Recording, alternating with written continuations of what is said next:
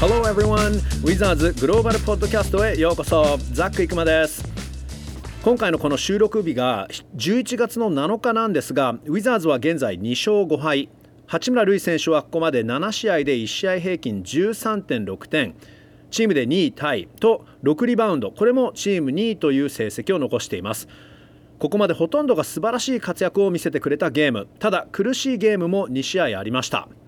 さあ今回のゲストまたジャーナリストさんに話を聞きたいなと思ってフレッド・キャッツさんザ・アスレティックというスポーツ情報サイトのウィザーズの番記者さんなんですがフレッド・キャッツさんをお呼びしました。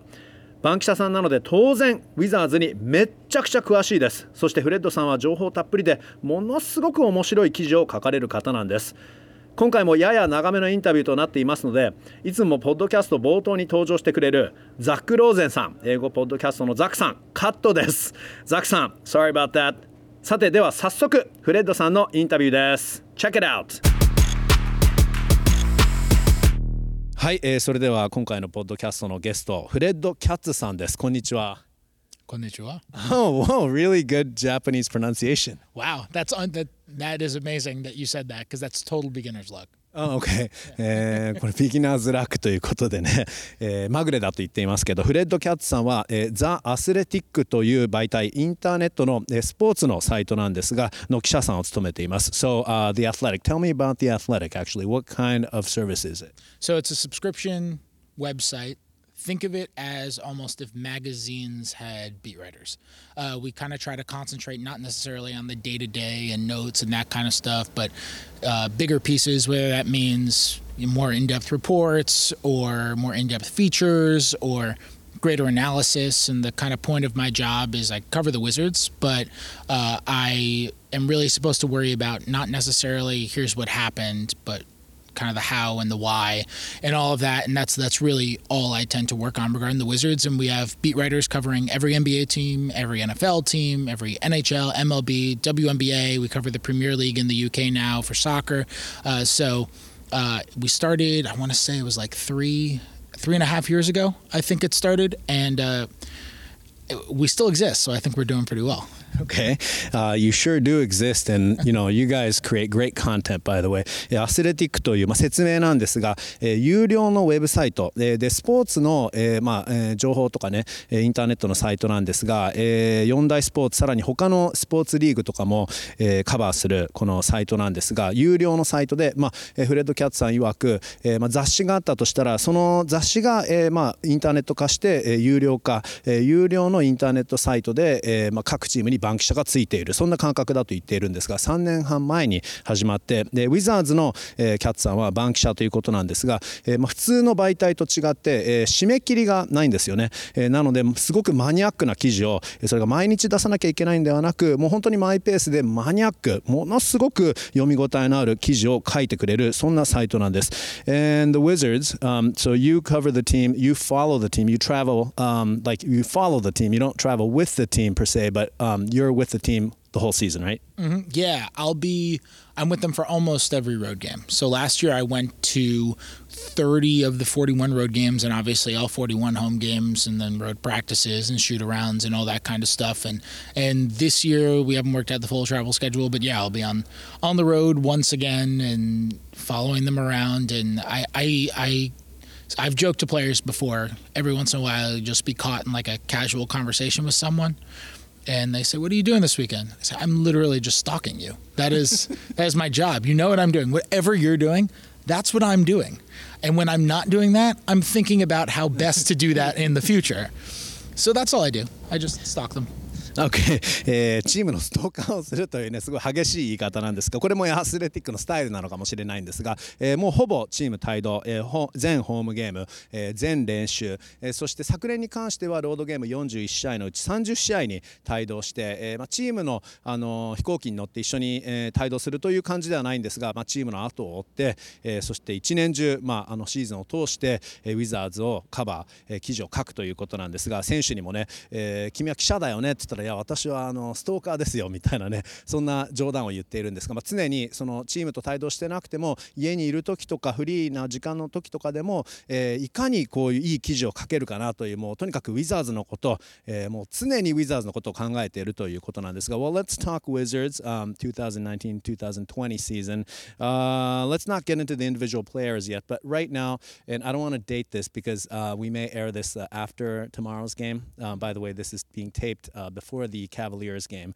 happening tomorrow but uh, the team is several games under 500 is this where you expected the Wizards to be this year so far? Uh, I'll say record wise, yeah, about. Um, I didn't expect them to be close to the playoffs or anything like that, but I do think the product has looked better than I thought it would be.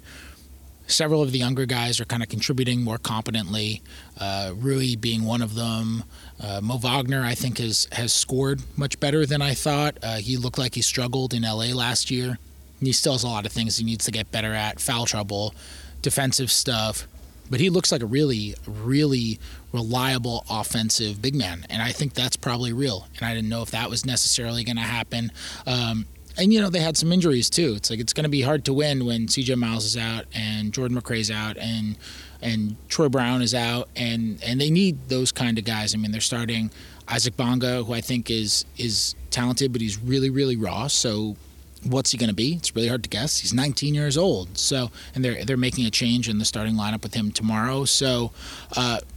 yeah, they're they're about where I thought they would be. But I will say, I don't think this year. And and Tommy Shepard has said it, and Scott Brooks has said it, and Bradley Beal has said it. This year is less about the wins and more about what the journey in getting to those wins is going to look like. And I think the journey has looked better than I thought. えー、この今日ポッドキャスト録音し録音しているのは実はキャバリア戦の前なんですが、まあ、現在チームは2勝5敗ということでその辺りについて、えー、まあそれは予想通りなのかあるいはまあ予想と違うのかというところで、えー、まあこのぐらいじゃないかなと、えーまあ、今年は本当に、勝率5割を超えられるような成績を残せるチームではないだろうなと初めから感じていたそうなんですがただ昨年と違って今年のチームは非常に、えー、希望がある、え、兆しがある、八村選手がいて、えーまあ、そしてもうワグナー選手ですね、えー、モリッツ・ワグナー選手が、えー、思ったよりも非常に、えー、戦力になれるんじゃないかと昨年はレイカーズで苦しみましたけど、えー、その2人 ,2 人の,、ねそのまあ、材料というかその素材がすごく楽しみだと言っていますね。あとはまあちょっと怪我人もあって、えー、シーズンの初めは CJ マイルス選手、えー、トロイ・ブラウン選手、えー、などが不在だったというところなんですが選手が戻ってきて、えーまあ、そんな中あの怪我人がいたところで、まあ、3番のポジションで、えー、アイザック・ボンガイーザック・ボンガ選手、えー、が、まあ、あのチャンスを、えー、得てそして、まあ、明日トロイ・ブラウン選手が、スタメンの3番に変わりそうなんですがそれでも、え、若い選手が、こうやってチャンスを得て、え、非常にこの先が楽しみなチームだと。それが去年と、え、大きな違いだと言っていますね、え、今年は、まあ、トミー・シェパード GM そしてブラッドリー・ビール選手も、えまあ、フレッドさんに言っていたのが、え、今年は勝ちに行くシーズンではなくこれからの土台を作るためのシーズン、え、そういう意味で非常に今後が楽しみだと言っていますね、え、でちょっと一つここで説明をしなきゃいけないんですが、um, I hadn't mentioned this yet but、uh, basically you're kind of always the lead guy in scrums uh, asking questions leading the questions. You're one of the first guys to ask the questions so basically you're really the sort of you know along with Chris Miller as well and Candace uh, Buckner of the Washington Post but you guys are sort of like the the top you know um, the guys who really know what's going on with the Wizards right now correct? Wow you see, see now I either have to discredit myself or, or sound like a jerk. So those are those are the two options right now. So you know, I'm going to choose sounding sounding like a jerk. Okay. Uh, okay. Yeah, sure. Okay. Uh, I I take a lot of pride in my job. Sure. I work very hard at it. Um, I would put Chase Hughes in there also as a guy who, who really knows what he's doing and does a great job. Mm-hmm. Uh, and and yeah, I mean we I think we all do. I think Candace is the same way. Mm-hmm. Chris is the same way. Chase is the same way. Ben Standig when he comes, who's a colleague of mine and covered the team for a long time and now mostly does uh, NFL stuff, mm-hmm. but is you know great at what he does. Uh, I think we all take a lot of pride in knowing what's going on, understanding the game, understanding the organization uh, what's happening within the organization, and and yeah, I think it's it's important to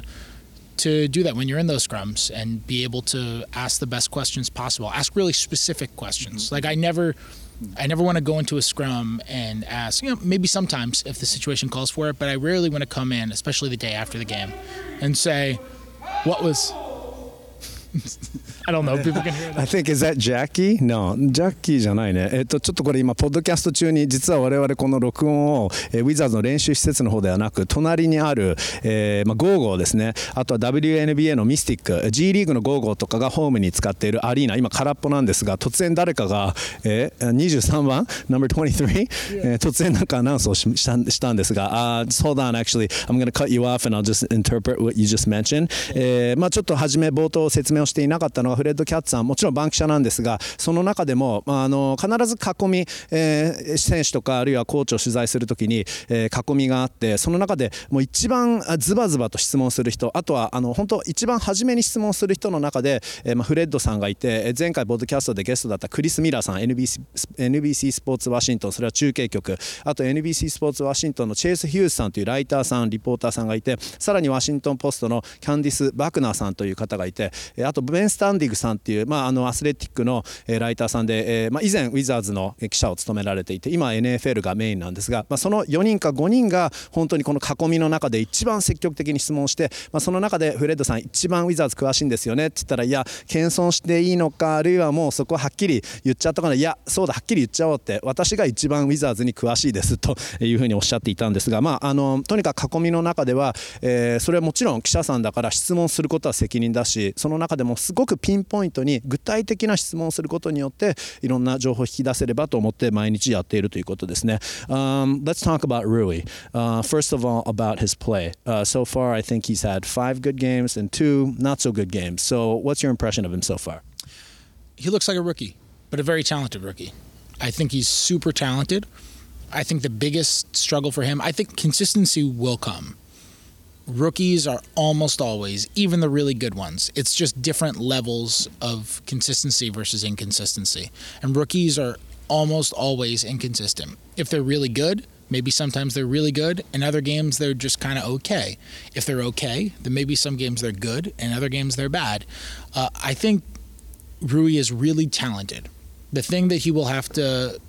overcome as he develops and gets better in the league and really starts to take form as a legitimate player on a good team is number one, he'll have to get better defensively. And number two, he's going to have to get better at the more efficient types of shots. Because right now, the types of shots that he's best at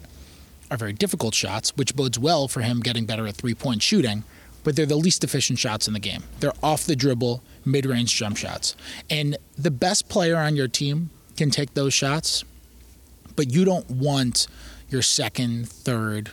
anything beyond that best players taking those shots. They're just not as efficient if you do the math even a great, great shooter is going to make 45% of those. And if you do the math, that's just not the same as taking a shot around the rim or taking a three, where that extra point that you get from the three just makes up for the math. And so if he's able to shoot well from three eventually, if he's able to get to the free throw line more, I know that's been a little bit of a struggle for him, finishing through contact, that kind of stuff. Someone who just initiates contact, that will be a tremendous help for him. I'm not I'm not worried about it in the least. It's just something that he's going to have to get better at. And he doesn't have to get better at it by tomorrow. He just at some point in his career, like I said before, this year's about development, and that's going to be part of his development, making sure that he's still good at that, but also is good at the shots that are the more efficient shots. And I think, like I said, those off the dribble and mid range shots are really hard. The fact that he makes them really well bodes well for him developing into being able to shoot them from farther away. I think that's really encouraging. Uh, but it's just you know we, the only way that that's going to get better is work and time, and there's no way to know for sure what's going to happen until we actually see it in, in the future. I hope I can remember all that and interpret it、え、全部訳せるといいんですがその八村選手ここまで7試合プレーしてそのうちま5試合が非常にいい成績。2試合がまああまり良くなかったかなということについて伺ったんですが、えー、まそれはもう八村選手も身体能力の塊だし素晴らしい能力を持っていると、えー、しかしやはりそれは NBA のルーキー、えま、これは NBA のルーキーとしての現実。安定感に欠けることはもうしょうがないと、えー、素晴らしいゲームもあれば、ま、本当に不調のゲームもあるとオフナイトもあると。それが NBA の現実。どんなに素晴らしい選手でもそれは NBA ルーキーはもうそういう壁に当たると。それはしょうがないと言っていますね、えー、あと課題点としてまずディフェンスがもっと上手くならなければいけないこと。あとオフェンスでは、まあ、シュートセレクションという形のことなんですけど、えーまあ、現在八村選手、フレッドさん曰く efficiency が良くない、効率が良くないシュートを選んでいると、え、それがドリブルからのミッドレンジショット。もちろんそのミッドレンジがうまいっていうのは八村選手の持ち味なんですが、まあ、やはり2点シュートですよね。だからドリブルからのミッドレンジシュート。それ非常にタフショットだということでどんなにうまい選手でも大体その成功率というのは45%それがチームの一番手、まあ、ブラッドリー・ビール選手。If Brad were taking those shots that would be probably okay right? だけど、えーまあ、1番手ならそれはいいんだけど八村選手このチームでは現在この構成だと2番手か3番手となるとシュートの数もそこまで多くない。となるとやっぱりそのドリブルからのミッドレンジシュートっていうのはすごく効率が悪くて、えー、まあそれを外してしまうと結局まあねそのミスになるわけですし、えー、本当だったら、えー、今ちょっとリング下で決めきれないところがある、えー、まあそれがダンクで持っていくっていうことがねブラッドリー・ビール選手も必要かもねっていう話をしていましたけどフレッドさん曰く、えー、例えばフリースロー。フリースローになんとか持っていくこと、えー、それは効率のいい得点の仕方。あるいは、えー、スリーポイントを決めること、えー、それも非常に効率ね特に今の NBA を考えると得点期待値からするとやっぱりフリースローダンクあるいは、スリーポイントですから、まあ、その選択になっていけばいいんだけど今はまだそこまで成長していないと。ただ一つ兆しとしてはこのすごく難しいドリブルからのミッドレンジタフショットをやっていること。でそれが決まるということは伸びしろがあると。いずれはそれが3でもできるようになるんじゃないかということでそういう意味では非常に八村選手は、え、楽しみだなと言っていますね。It is very unusual for Coach Brooks to start a rookie right off the bat, isn't it? Yeah, it is. And and Scott's always been a guy who uses the same line all the time. He said it last night that minutes aren't given, they're earned. He that's a line for Scott that he uses a lot and he's used that in the past.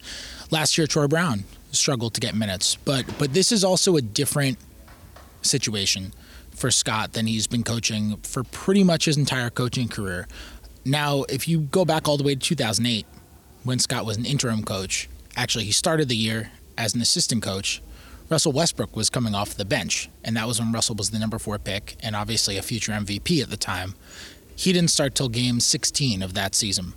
Earl Watson was the starting point guard. Not exactly a world beater. A career backup point guard was the starting point guard over him. Now, Scott pretty much made him the starting point guard upon taking over as head coach, but there were still a few games where Russell was coming off the bench. So, for the most part, it's very rare for Scott to have a rookie starting, but for the most part, he's also had very good teams where the goal has been let's try to win this year because they've always been either in the 40s or 50s or sometimes 60s for wins. Uh, and last year, they weren't good, but the mandate coming in was like you have the owner predicting you're going to win 50 games. So you're trying to win you got a team of veterans, and that's kind of always been his mentality. So this year is just kind of it's kind of the perfect storm where I think Rui is certainly good enough to start on this team and deserves to start on this team, but it's also that the organizational goal has flipped from what it's basically always been when he's been a head coach for about a decade now, and I think that's kind of the perfect storm for Rui ending, you know entering the starting lineup. コーチブルックスについてなんですけど、えーまあ、これまでの傾向だと、えー、本当に新人をスターターで使うということが非常に稀だということで、まあ、それは八村選手がすごいからなのかあるいは今チームの状況が違うからということに関して伺ったんですけど、えーまあ、それが、えー、例えば2008年に遡ると、え、それは OKC オクラホマシティ・サンダーの、え、監督、えー、ヘッドコーチ代行だった時に、えーまあ、全体4位指名で入ったルーキーのラッセル・ウェストブルックでさえスタメンじゃなかったんですですよね、えー、シーズンの初め、えー、シーズン序盤は、ね、アール・ワットソンが、えー、スタメンのポイントガードでようやく16試合目にラッセル・ウェストブルックがスタメンを勝ち取ったと、まあ、それだけ、えー、本当に、えー、監督の信頼を勝ち取らないとスタメンになれないというそんなコーチブルックスの下で八村選手はプレーをしている。で、えー、そして昨日もコーチブルックスは、まあ、いつも記者会見とかよくあのおっしゃることおっしゃるフレーズなんですが、えー、スタメンというのは、えーただもらえるものじゃないただ上げるものじゃないと自分で勝ち取らなければいけないと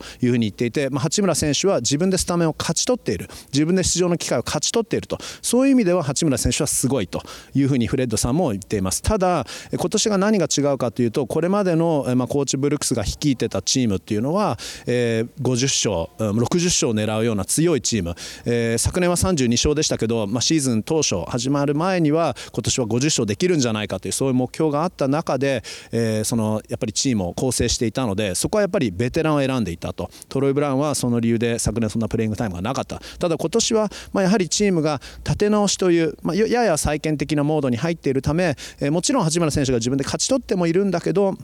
そこは完全にコーチブルックスの信頼を勝ち取っているんだけどただ、えー、今そのチームのロースター状況も少し手薄になっている中、えー、八村選手というちょうどいいフィットの4番手あ4番手っていうか失礼ポジション4番ポジションにちょうどいい選手が入ってきて、えーまあ、そういう意味で二股で八村選手が今スタメンに慣れているんじゃないかとだからまあコーチブルックスねこれまでも慎重だったんですが、えー、今年はちょっと状況が違うともおっしゃっていますね。Um, realistic expectations for Rui、um, I know like we talked about earlier, first five, um, the five games out of the seven have been great. Uh, but even the um, second to last game against the Pistons, when uh, he was very efficient, but he got into foul trouble and didn't play a lot. So suddenly his minutes went from like 30, mid 30s to like you know 20 minutes last night, uh, 18 minutes I think against the Pistons. So what's realistic in terms of playing time and also in terms of you know average points per game. I know we're not just talking about results here, but you know of course people fans like to look at the stat line and say, hey, you know how did, how many did he score? How many rebounds did he get?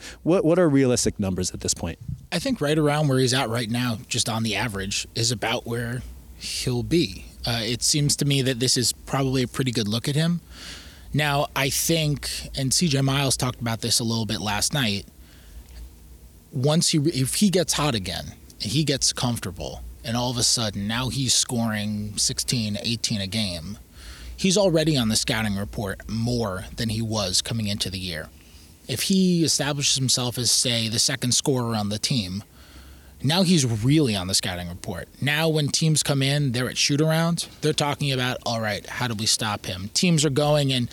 you know, that Minnesota game, part of the reason he struggled was because Minnesota's defense was swarming him. They were concerned about him. He was not just a random rookie. And I think in some ways his experience playing internationally with the national the Japanese national team will help him a lot. Czech Republic just went after him. Team USA went after him in those games and he was the best player on that team. He won't have the help. He didn't have the help like he will when teams do that here. He's not going to get that extreme of a defense, but Minnesota was swarming him. I mean, that was a thing they were doing, and he struggled with that. I think the more he sees it, he'll get better. But the better he is, the more attention he's going to get. So it's kind of a catch 22. Uh, so I figure it will probably be around where it is, and some nights it's going to look great, and some nights he's going to look terrible, like he did last night. And like I said, that's just kind of how rookies are. Like I, I just wouldn't expect consistency out of any rookie because you almost never see it. 調子が良かった時というのは八村選手はまあ30分台、えー、それがここ2試合、まあ、あのデトロイト戦はファールトラブルもあったので、えーまあ、出場の時間が短かったんですけど、まあ、大体どれくらい現在ここうんいい試合5試合そんなに良くない試合2試合、えーまあ、何が大体おそらく今年うん予想というか見込めるような数字になるのかというところで、まあ、今のちょうど平均がシーズンを通して、えー、大体そんな数字を保つんじゃないかなということで、まあ、つまりプレイングタイムだと20分から30分。まあ、もしくは30分強、えー、でさらに得点も、えーまあ、13点ぐらいあるいは15点ぐらいまでというところなのかなという予想らしいんですが、まあ、結局そのミネソタ戦ですごく苦しんだ試合11分の2、えー、フィールドゴールが11分の2という試合がありましたけど4点でしたね。4得点、えー、その試合なんかはやはりその相手が相当ゲームプランしてきた、えー、そこまで八村選手は実は初めすごく調子が良かったのでマークされてマークされることによって相手のゲームプランフィルムスタディをすると時にあここが8番八村だよということで相手のディフェンスがもう完全に彼を囲む形で止めに来たと。それがミネソタ戦の結果だった。だから、まあ、それに対して、えー、まあ、突然相手がマークしてきてそれに対してじゃあ今後アジャストできるかどうか。でアジャストができたとしても今度はさらにマークされるわけですからその時またアジャストができるか。その戦いというか、まあ、そのアジャストとの、えー、繰り返しっていうんですかね。アジャストの繰り返しをやりながらこのシーズンを通してやっていかなければいけないのかなと言ってますね。ただ一つ期待できないことはやっぱりちょっとそこはルーキーということで安定感というのはもちろんその非常に安定した大人っぽい選手だよとチームメートもコーチも言っていますけどだけどやはりフレッドさん曰くそのルーキーからこの非常に厳しい NBA というリーグの中でルーキーというルーキーの立場から安定感を求めるというのはちょっと難しいかなというふうに言っていますね。Um, what is it like covering Rui? Um, I know we've talked for a bit, so I'm, I'm just going to come down, you know, uh, final few questions, uh, but I know with the interpretation it always goes long. I appreciate um, your time here. Um, but what is it like covering Rui? Because for the first time, you know, in the Wizards organization, um, you have basically a dual dual language player uh, dealing with media responsibilities in both English and Japanese? It's it's weird for me because pretty much any other guy that I've covered, and the Wizards have a, a very open locker room with media.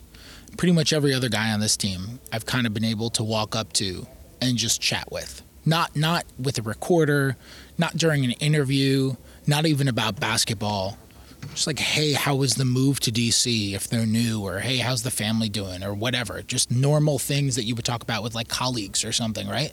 And with Rui, I just haven't really gotten the chance to have that interaction because you just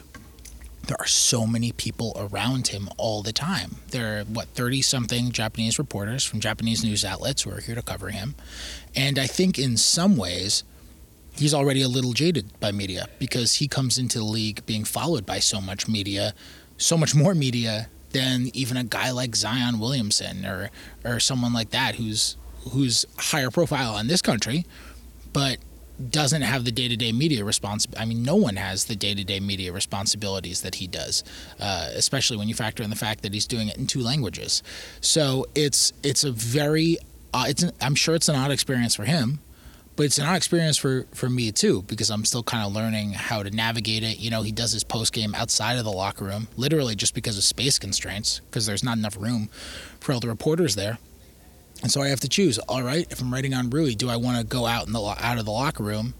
and get Rui? But then I might miss Bradley Beal, or I might miss Isaiah Thomas, or somebody else who I want to talk to. So dividing that up and making that that split decision is a little weird. Uh, it's just kind of been a learning experience for me as well because it's it's not really like, and I've covered big stars before, and there are big stars on this team, uh, but I it's it's a different kind of coverage than I've done before.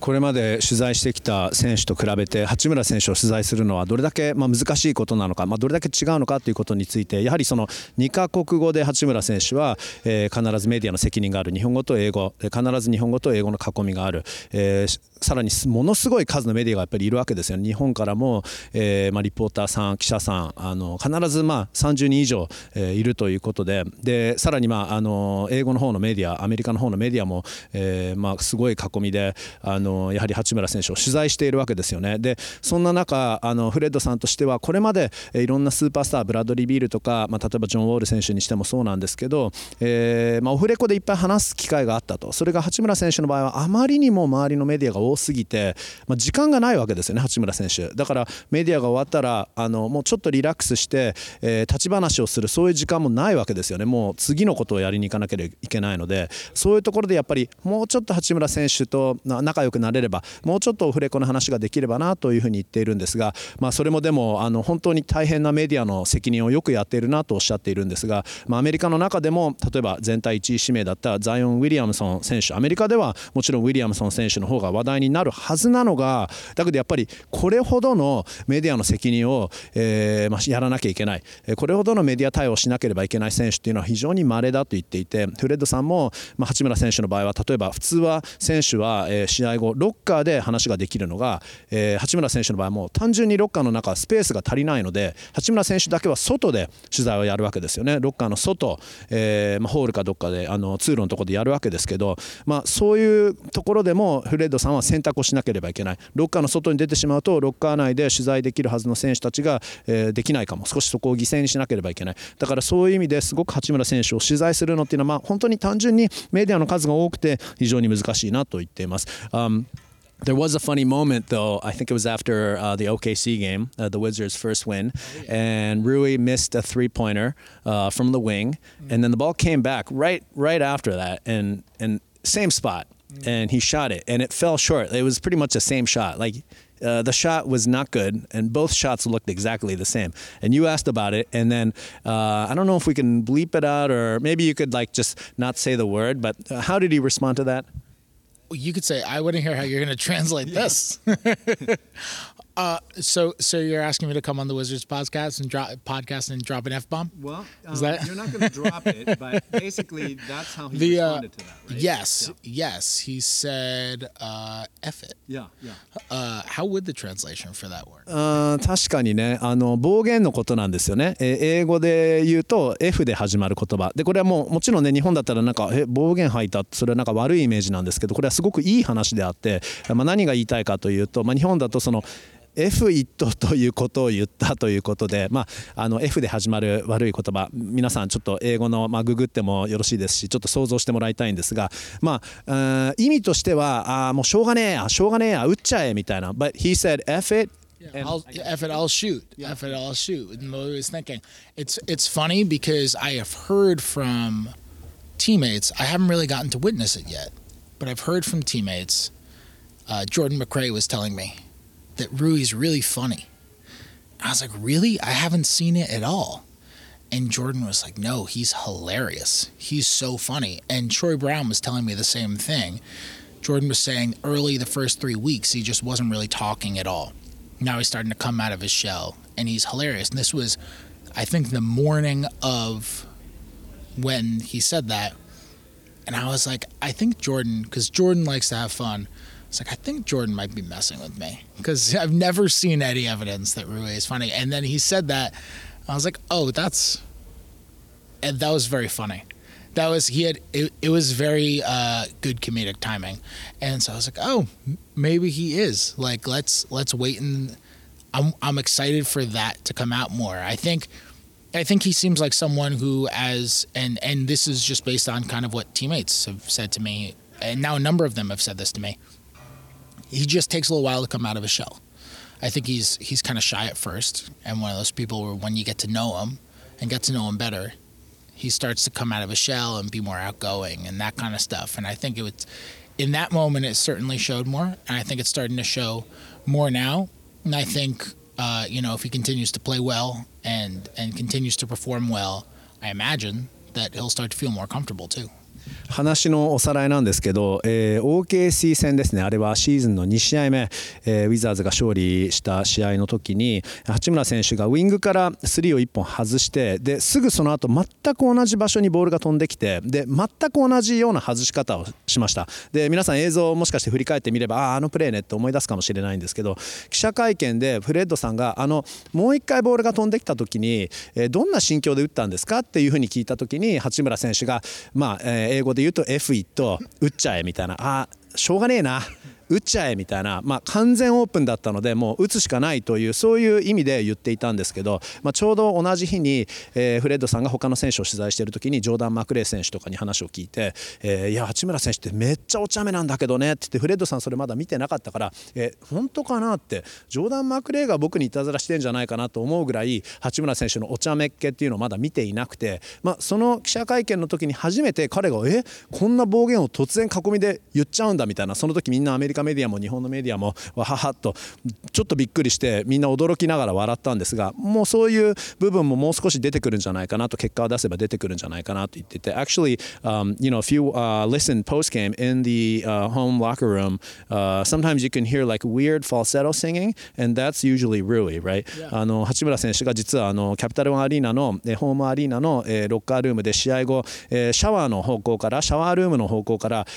変声といういうかね裏声で何か変な声で歌ってる人の声が聞こえてそれが八村選手なんですよね。And other players are saying hey Rui what's wrong with you? You know? ルイお前大丈夫か？みたいな感じで、えー、他の選手たちもちょっと彼をいじってたりして。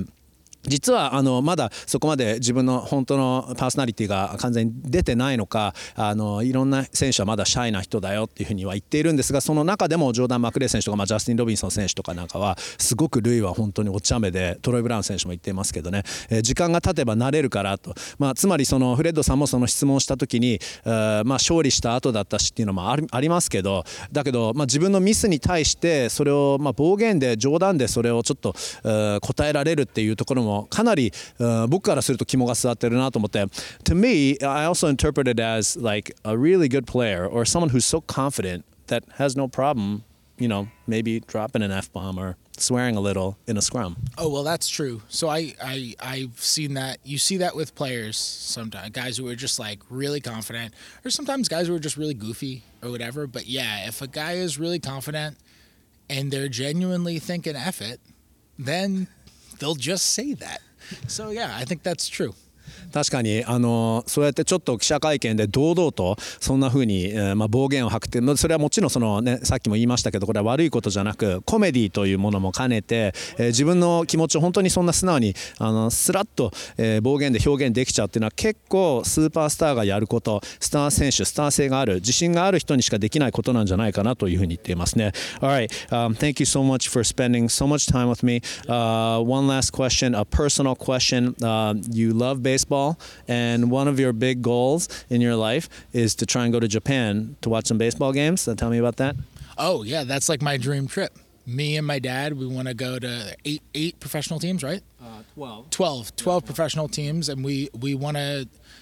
go to Japan, yep. uh, hit up as many as we can, yep. uh, and and go to those stadiums and see the crowds live because the crowds are wild and I love baseball. I'm a huge baseball fan. Um, I'm a huge Yankees fan. Uh, so you're a Hideki Matsui fan? I'm a huge Hideki Matsui fan, and my favorite player growing up was actually Ichiro. Okay. And then I was so excited when the Yankees got him okay. uh, because he's just, I don't know, he was my he was the most fun player of my childhood. Just so much fun to watch, unbelievable in the outfield. Seeing a dude that size who could throw like that from right field was just wild. And getting Terrence Long out at third base. Oh my God, that throw was unreal. 2001, right? Yeah. yeah, it's one of the best throws ever. And he won MVP as a rookie. And I mean, he was he was he stole 50 bases and hit 351 that year. And he was just he was incredible right off the bat. But he was fun. Like he was honestly, like, if we're making the Wizards comp, he was better because he's a first ballot Hall of Famer. But like, it's the same kind of sensations like Isaiah Thomas. When you see a small guy do unbelievable things that small guys aren't supposed to do, and they're doing it in a totally unconventional way, and you kind of see up close that, oh my God, David is beating Goliath with this slingshot right now, and he's just destroying him. That's the most fun thing in sports. And so I always loved Ichiro growing up and thought he was just awesome. And uh, and Matsui, yeah, World Series MVP, man, for my favorite team. フレッドさんは、えー、ニューヨーク出身で、えーまあ、一つの、えー、目標というかあの楽しみドリームトリップといっても夢の旅行夢の旅は日本に野球を見に行くということで、えー、できるだけ日本に行ってその多くの球場に行って、えー、日本の応援スタイルというのも見たいと。日本の野球が見たいと言っていて、えーまあ、ニューヨーク出身ということでもちろんヤンキースファン、えー、松井秀喜さんのファンでもあったけどもうとにかく一番好きな選手はイチロー選手だったということで、まあ、ヤンキースも、えー、イチロー選手獲得した時はもう本当に嬉しかったし、まあ、だけどとにかく2001年振り返ってもイチロー選手が1年目3割5分1厘、えー、テレンス・ロング選手あれはねオークランド戦でしたよね。ライトからサードへレーザービームでアウトにするプレーなんかも本本当に最高のプレーだったとあれも野球史上最高のプレーだというふうに言っているんですが、えーまあ、もちろんそのイチロー選手はもう殿堂入り一直線なのでちょっとアイザーやトーマス選手と比べるのもちょっとイチロー選手に申し訳ないかなという言い方をするんですが、まあ、あれだけのそのサイズがない選手がこれだけファンを魅了できるアイザーやトーマス選手もそうですけど175センチぐらいですかねのアスリートがあれだけのこともう男のいるリーグでこれだけできるっていうのは本当にそういう選手を尊敬すると、えー、フレッドさん言っています。Uh, so I definitely recommend that in Japan you go to Koshian uh, where the Hanshin Tigers play, and Jingu Stadium, where the Yakult Swallows. Have you heard those names? Hanshin Tigers, Yakult Swallows. Yes, I've heard of. Them. Yes, I have, and and I also, I mean, part of the trip is like I love Japanese food. Okay. Japanese cuisine is one of my favorite, if not my favorite cuisines. And so I want to, I would want to do the whole thing. That's like the dream trip, but that that's a long, you got to do a long time there. Yes. So we'd really have to carve out a lot For sure. えーまあ、僕がおすすめしたのは甲子園とあと神宮神宮球場をおすすめしたんですけどあとは日本食が大好きと What's your favorite、uh, sushi、um, type of fish? What, what's your favorite、uh, nigiri dish? My favorite nigiri. Yeah. That's hard. Um, I mean, if we're just gonna go with a basic, just like fish, I probably yellowtail. okay. ハマチが好きと。 Yeah, yeah. Um, I mean, but I'm I'm very I'm a very adventurous eater, and so I've had like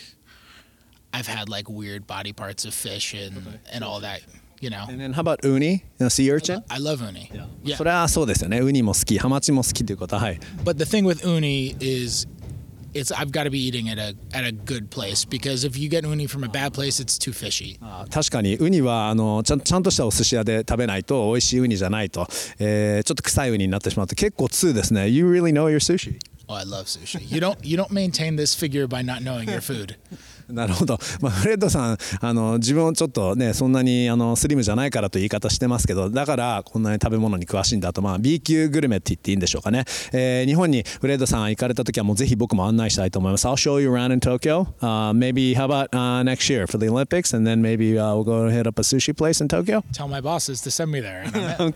じゃあアスレティックのあの上司にまずはちょっと東京に僕をオリンピックのため送り出してくれということでその時は僕が案内します、えーということで今日は幅広い話、えーウィザーズの話八村選手の話、えー、イチロー選手の話最後はねお寿司ハマチの話までできました、えー今回のウィザーズグローバルポッドキャストゲストのフレッド・キャッツさんでした、uh, Hope you come back again. Yeah, that was great. Yep. Thank you so much for spending time with us. ありがとうございました。Oh, arigato.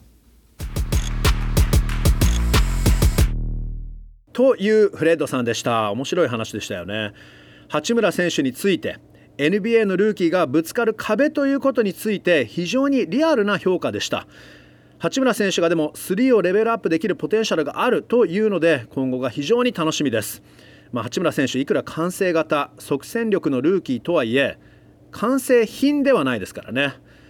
まあ、そしてフレッドさん自身も超人気ポッドキャスト Wizards After Dark Wizards After Dark という名前のポッドキャストをやっていてそれもめっちゃマニアックで面白いので英語がわかる方はぜひチェックしてみてください。今回非常に長いインタビューをお願いしたのですがフレッドさん曰くどうやらポッドキャストの神様がいるそうで今回みたいに他の人のポッドキャストにこのポッドキャストに呼ばれた時は絶対に断らないそうです。なぜならポッドキャストの神様を怒らせて自分のポッドキャストを狂わせたくないからだそうです。面白い発想ですよね。まあでも分かります。野球選手みたいな験担ぎですよね、まあ、ということで Wizards After Dark もぜひチェックしてみてください。皆さんでは今日はこの辺で。Thanks for listening to the Wizards Global Podcast ごきげんよう。See you next time